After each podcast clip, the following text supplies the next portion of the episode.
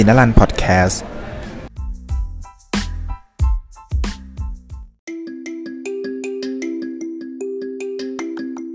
ดีต้อนรับเข้าสู่รายการ WhatsApp เชียงใหม่นะครับซึ่ง WhatsApp เชียงใหม่ อี พี นี้นะครับก็จะพูดถึงเรื่องของธุรกิจที่น่าสนใจของคนเมืองนะครับคนเชียงใหม่เรียกได้ง่ายๆว่าเป็น Made in เชียงใหม่เลยนะครับเคยสงสัยกันไหมครับว่าเวลาเนี่ยเวลาเราไปเที่ยวเชียงใหม่เนี่ยเราจะได้อะไรติดมือกลับมาเป็นของฝากนะครับแน่นอนนะครับในใจหลายๆคนก็คงจะตอบว่าแคบหมูน้ำพริกหนุ่มกางเกงลายช้างหมูทงหมูทอดอะไรพวกนี้นะครับรวมไปถึงไอ้พวก Memorize Bounty ซึ่งก็เป็นธุรกิจที่น่าสนใจจากคนเชียงใหม่เหมือนกันนะครับซึ่งแต่วันนี้เราจะไม่พูดถึงเรื่องนั้นครับเราจะมาพูดถึงแบรนด์ของฝากที่น่าสนใจและมีเรื่องราวที่น่าจะนำมาทำเป็นข้อคิดได้นะครับนั่นก็คือแบรนด์ Playworks นะครับแบรนด์ Playworks เนี่ยเป็นแบรนด์ขายของฝากที่มีเอกลักษณ์เฉพาะตัวนะครับซึ่งเป็นลวดลายเป็นกลิ่นอายเป็นวัฒนธรรมของชาวเชียงใหม่โดยแท้จริงนะครับมันเริ่มต้นจากว่ามีพนักงานกราฟิกดีไซน์คนหนึ่งนะครับที่ทำงานอยู่แล้วก็มีการทำงานที่ผิดพลาดแล้วก็โดนเจ้านายสบประมาทมานะครับว่าเออคุณกลับบ้านไปคุณก็เป็นได้แค่คนทำตุ๊กตาเพนเท่านั้นนะครับซึ่งไอแรงกดดันแรงสบประมาทเนี่ยมันก็ทำให้คุณอัญสุพจน์สุนทราวาสนะครับเก็บมาเป็นแรงแค้นแล้วก็เป็นแรงขับผลักดันในการที่จะพิสูจน์อะไรบางอย่างให้เจ้านายคนนั้นเห็นนะครับกับคำสบประมาทที่เขาได้มาคุณอัญเนี่ยพอจากกรุงเทพเนี่ยใช่ไหมครับก็ลาออกจากงานมาแล้วก็มาอยู่ที่บ้านเกิดนะครับก็คือเชียงใหม่ซึ่งคุณอัญเนี่ยมีแม่เป็นช่างเย็บผ้าอยู่แล้วนะครับสิ่งที่คุณอัญชอบก็คือการเย็บผ้าการเพ้นท์ลายบนผลิตภัณฑ์ผ้าต่างๆที่แม่คุณอัญเย็บนะครับคุณอัญก็มีความตั้งใจว่าอยากจะนำดีไซน์ที่เกี่ยวกับเชียงใหม่เนี่ยทำให้โลกทั้งโลกเห็นว่าเออแบบศิลปะวัฒนธรรมของเชียงใหม่เนี่ยเป็นยังไงผ่านทางของฝากนะครับแล้วเขาก็อยากจะให้ของฝากของเชียงใหม่ไม่ใช่แค่ไส้อั่วอะไรอีกต่อไปนะครับเริ่มแรกตอนกลับไปทำแบรนด์ Playworks นะครับก็เริ่มตั้งแต่แบกับดินเลยครับจนสุดท้ายคุณอัญก็เริ่มพัฒนาแบรนด์ขึ้นมาเรื่อยๆจากแบกับดินก็เป็นมินิทรัคไปขายตามถนนคนเดินนะครับแล้วก็มีอยู่ช่วงหนึ่งที่อิทธิพลเกี่ยวกับการท่องเที่ยวคนจีนเข้ามานะครับก็ทำให้ส่วนแบ่งของลูกค้านะครับจากเดิมที่เป็นคนไทยกับต่างชาติครึ่งๆเนี่ยกลายเป็นว่าเป็นคนจีน แปดสิบเปอร์เซ็นต์ เลยนะครับคุณอัญนะครับมีคติในการทำธุรกิจในวันนั้นนะครับก็คือคุณอัญเขียนไว้ว่านะครับว่าผมมีเงินศูนย์บาทผมก็คิดแบบเงินศูนย์บาทผมมีเงินหนึ่งร้อยผมก็คิดแบบคนหนึ่งร้อยผมมีเงิน หนึ่งพัน ผมก็คิดแบบคนมีเงิน หนึ่งพัน นะครับซึ่งข้อความนี้มันหมายความว่าคุณอัญกำลังจะบอกว่าธุรกิจเนี่ยมันไม่ธุรกิจของเขาไม่ได้เริ่มจากเงินกู้นะครับเขาเริ่มจากศูนย์แล้วเขาก็ค่อยๆไต่ไปตามระดับเรื่อยๆเรื่อยๆเพราะมันจะแบบมีความยั่งยืนและมันมั่นคงนะฮะลักษณะการผลิตผลิตภัณฑ์ของคุณอัญนะครับก็คุณอัญก็บอกว่าจะใช้วิธีคราฟต์มือนี่แหละแต่ก็จะเอาเทคโนโลยีมาร่วมด้วยเพื่อเป็นการทำให้จำนวนมันมากขึ้นนะครับ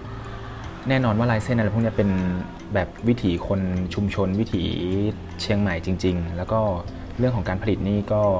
มีการที่ทำให้คนในชุมชนนั้นนะได้งานด้วยและเป็นงานที่จะสร้างความมั่นคงให้กับให้กับคนในชุมชนนั้นได้อย่างแท้จริงแน่นอนนะครับในส่วนของผลิตภัณฑ์ของแบรนด์ Playworks นี่นะครับเป็นของฝากที่มีดีไซน์ที่โดดเด่นเป็นดีไซน์ที่มีความสอดคล้องกับวัฒนธรรมของเชียงใหม่ซึ่งการขายของคุณอัญนะครับเขาก็จะคิดแบบว่าเออเขาจะไปศึกษาพฤติกรรมว่าคนไทยคนต่างชาติต้องการสินค้ายังไงนะครับเขาก็จะมาดูว่าลักษณะของคนซื้อเขาจะมาซื้อตอนไหนลูกค้าที่มาซื้อเนี่ยเป็นแนวไหนบ้างเขาจะมีการแบ่งเป็นเป็นเซกเมนต์ไปนะครับว่าส่วนใหญ่ลูกค้าเขาจะมีกี่ประเภทนะครับอย่างเช่นคุณอัญก็เคยบอกว่าเออนักท่องเที่ยวเนี่ยมันก็จะมีประมาณใหญ่ๆสี่ประเภทนะครับก็คือมีพวกแบ็คแพคเกอร์นะครับหรือว่ามีพวกที่เข้ามาเพื่อใช้จ่ายใช้สอยจริงๆนะครับแล้วก็อาจจะมีอีกประเภทหนึ่งก็คือมาลองใช้ชีวิตอยู่ในอยู่ในเชียงใหม่นะครับหรือกลุ่มสุดท้ายก็จะเป็นพวกที่เน้นงานคราฟต์อย่างแท้จริงนะครับก็เหมือนเป็นพวกแบบชิคๆอะไรอย่างเงี้ยนะครับแน่นอนครับสินค้าก็มีตั้งแต่เทปกาวนะครับซึ่งเทปกาวนี่ก็จะเป็นลายเชียงใหม่อย่างโปสการ์ดอย่างเงี้ยก็เป็นลายโปสการ์ดม่อนแจ่มกระเป๋าก็เป็นเป็นกระเป๋าที่มีลายแผนที่ของถนนนิมมานเหมินนะครับนี่ก็คือตัวอย่างของของฝากของแบรนด์ Playworks นะครับซึ่งเราพูดมาถึงตรงนี้นะครับ หลายคนก็จะงงว่าเออแล้วมันน่าสนใจยังไงมันน่าสนใจตรงที่ว่าธุรกิจนี้ไม่ได้ขับเคลื่อนไปแค่ตัวคุณอั๋นคนเดียวนะครับมันเป็นธุรกิจที่มีเอกลักษณ์และที่เด่นๆก็คือเขาได้ขับเคลื่อนชุมชนที่เขาอยู่ด้วยนะครับเขาได้แจกจ่ายงานให้กับคนในชุมชนทำได้ไม่ว่าจะเป็นการเย็บปักถักร้อยหรือว่าการเพ้นท์ลายนะครับซึ่งเป็นธุรกิจที่น่าสนใจแล้วก็สร้างความยั่งยืนให้กับชุมชนจริงๆจนรูปแบบธุรกิจนี้นะครับมันดังไกลไปจนถึงเพื่อนของเขาที่มาลองใช้ชีวิตอยู่ในเชียงใหม่แล้วก็อยากจะขอนำโมเดลธุรกิจนี้ไปแอพพลายกับที่เกาะเชจูเลยนะครับแน่นอนนะครับว่ามันเป็นเรื่องที่น่าภูมิใจมากสำหรับคุณอั๋นและก็คนไทยนะครับที่คนต่างชาติเนี่ยมองเห็นถึงอะไรบางอย่างในโมเดลธุรกิจที่น่าสนใจนี้นะครับเพื่อนของคุณอั๋นก็ได้เอาไปใช้ที่เกาะเชจูแล้วก็ตัวผลิตภัณฑ์เนี่ยก็มีการคอลแลบกันอย่างมันจะเป็นชื่อว่า Playworks X เชจูนะครับก็จะเป็นลวดลายที่เกี่ยวกับวัฒนธรรมบนเกาะเชจูซึ่งก็เป็นมีการตอบรับอย่างดีนะครับจากคนที่นั่นซึ่งถ้าฟังมาถึงตรงนี้ครับผมก็จะขออนุญาตสรุปข้อคิดที่ได้จากการฟังโมเดลธุรกิจนี้นะครับเป็นธุรกิจที่น่าสนใจของชาวเชียงใหม่ก็คือเป็นสามข้อหลักๆนะครับก็คือหนึ่งเริ่มจากทุนที่ตัวเองมีนะครับอย่างคุณอั๋นในที่นี้นะครับเขาก็คือมีชุมชนมีคุณแม่ที่เก่งในเรื่องเย็บปักถักร้อยอยู่แล้วแล้วตัวเขาก็เป็นกราฟิกดีไซเนอร์ซึ่งแน่นอนเขาสามารถออกแบบลายที่น่าสนใจได้นะครับแล้วก็ความคิดของคุณอั๋นนะครับไม่ได้เป็นการคิดที่แบบว่าคิดให้มันใหญ่ไปก่อนคุณอั๋นจะคิดไปตามสเต็ปมีอะไรก็ใช้เท่านั้นมีอะไรก็คิดในแบบที่มันควรจะเป็นนะครับไม่ได้เริ่มต้นจากการกู้เงินหรือมาทำอะไรอย่างนี้ส่วนข้อสองนะครับที่สรุปได้ก็คือศึกษาลูกค้าอย่างใส่ใจนะครับรู้เขารู้เราอย่างที่บอกไปครับคุณอั๋นเนี่ยไปดูเลยนะครับว่าพฤติกรรมของลูกค้าทั้งคนไทยคนต่างประเทศอะเป็นยังไงบ้างมีกลุ่มลูกค้ากี่คนเขาควรจะเสิร์ฟสินค้าอย่างไหนดีไซน์ดีไซน์ประมาณไหนธีมประมาณไหนนะครับแม้แต่ในบางช่วงเวลาความต้องการก็ไม่เหมือนกันในบางกลุ่มก็ไม่เหมือนกันส่วนเรื่องของการตั้งร้านค้านะครับซึ่งแปลกที่ว่าแบรนด์เนี้ยตั้งสามสาขาเป็นแบบสามเหลี่ยม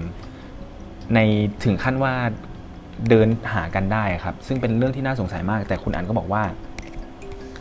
มันแต่ละสถานที่เนี่ยคนกลุ่มคนนะถึงมันจะใกล้กันแต่กลุ่มคนที่เดินมันก็ไม่เหมือนกันครับอย่างเช่นที่ติงพาร์คเมย่าแล้วก็วันนิมมานเนี่ยจะมีสินค้าที่แตกต่างกันที่ติงพาร์คเนี่ยก็จะเป็นสาขาใหญ่มีทุกอย่างส่วนเมย่าเนี่ยจะเป็นส่วนใหญ่จะเป็นของไลฟ์สไตล์นะครับส่วนที่วันนิมมานก็จะออกเป็นแนวแบบเป็นของฝากเป็นกิฟต์ช็อปเล็กๆน้อยๆจบในชิ้นเดียวนะครับข้อที่สามเรื่องนี้ก็เป็นเรื่องที่สำคัญมากๆเลยนะครับก็คือเปิดหัวมาของบทความเนี่ยเขาบอกว่าธุรกิจเนี่ยเกิดมาจากคำสบประมาทด้วยซ้ำจากหัวหน้างานที่เขาบอกว่าคุณทำอะไรไม่ได้แต่จริงๆแล้วอ่ะมนุษย์ควรจะเชื่อว่าเราทำอะไรได้มากกว่านะครับจริงๆทุกความสำเร็จเนี่ยมันเริ่มต้นจากความผิดพลาดเสมอแหละครับไม่มีความสำเร็จไหนที่ไม่ได้แลกด้วยอะไรมาก่อนดังนั้นก็ขอให้ทุกคนเชื่อมั่นในตัวเองแล้วก็หาสิ่งที่ตัวเองถนัดแล้วก็ลุยไปให้เต็มที่เลยนะครับขอขอบคุณบทความจาก The Cloud นะครับที่เขียนบทความดีๆเกี่ยวกับธุรกิจอย่างนี้นะครับแล้วก็ในตอนหน้าๆเราจะมาพูดถึง